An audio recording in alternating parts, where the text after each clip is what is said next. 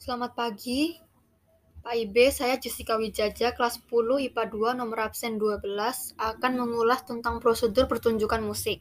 Prosedur pertunjukan adalah cara-cara tertentu untuk menyempurnakan suatu tindakan. Setelah menentukan tema di tahapan sebelumnya, selanjutnya kita harus menyeleksi musik atau lagu instrumen membuat rencana tentang musik apa yang diinginkan, lalu disampaikan kepada guru atau kepala sekolah. Selanjutnya membuat jadwal latihan, di mana melatih permainan musik yang sudah direncanakan.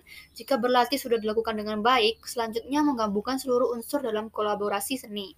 Tahap selanjutnya adalah merancang kostum dan properti. Kostum dibuat sesuai dengan karakter lakon yang diterima. Berikutnya, dua bulan sebelumnya, kita bisa mulai membuat keputusan latar properti yang sesuai. Tidak lupa mempersiapkan rancangan buku program seperti apa yang dicantumkan, desain, dan lain-lain. Juga, jika dibolehkan, kita bisa membuat tiket pertunjukan yang dijual dengan harga terjangkau bagi siswa.